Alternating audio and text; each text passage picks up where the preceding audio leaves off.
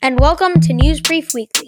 This is the fifth installment of the weekly series called 2020 Election Update, in which I talk to you about everything 2020 presidential election. Today, we'll talk about last week's presidential debate and how record numbers of people are casting their ballots early and by mail in this election. Now, into the news. The first presidential debate took place at Case Western U- Reserve University and Cleveland Clinic on Wednesday. This was one of the two presidential debates happening before Election Day. So, how did the debate go? Who won the debate?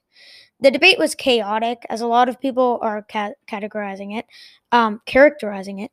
Trump spoke over Biden, and even the moderator, Chris Wallace, a lot. Trump threw around his signature insults as well, like he do- like he always does in debates. Um, then who and who do I think won the debate? I think that Biden won the debate. I'm not completely sure about that though. Um, so here's my reasoning. Um, one, most people I've seen talk about the debate said that Biden won, and two, Biden seemed like just the more calm and collected person, and Trump just seemed desperate for votes.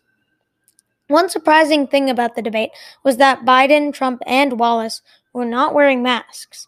The only safety protocol taken was the fact that the candidates were standing six feet apart. President Trump tested positive for coronavirus a few days ago. Candidate Joe Biden was tested and the result came back negative.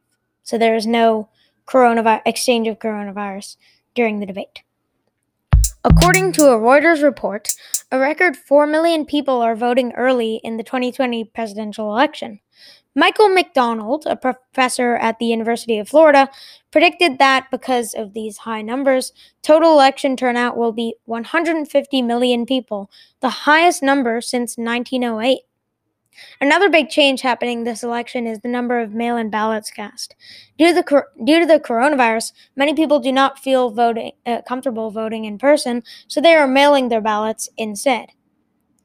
Um, it seems that Republicans are more skeptical skeptical of early voting. A recent Reuters Ipsos poll shows that um, 2% of Republicans have already voted and 5% of Democrats have already voted. Um, something we'll have to wait and see is whether these rec- record numbers of mail in and early voting will benefit Republicans or Democrats. I don't want to come to any conclusions on this, but I predict that this will benefit Democrats because Democratic candidate Joe Biden is the candidate adver- advocating for mail in and early voting and not Trump. Trump is actually saying that people shouldn't vote by mail. Oh, real quick. The vice presidential debate is happening tomorrow at 9 p.m. Eastern. So if you want to watch that, if you want to watch that, I think you should. Um, and now for the recent polling.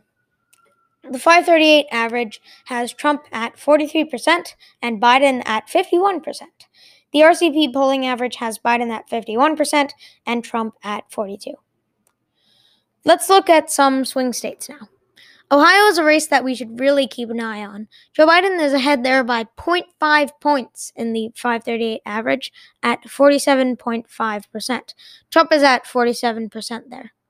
North Carolina is another race to watch. Biden is at 49% there, rounded, with Trump at 46%. Finally, another race to keep an eye on is Florida. In Florida, Biden is at 49% rounded, and Trump is at 45%.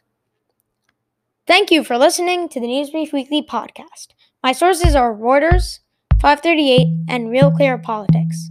See you next week.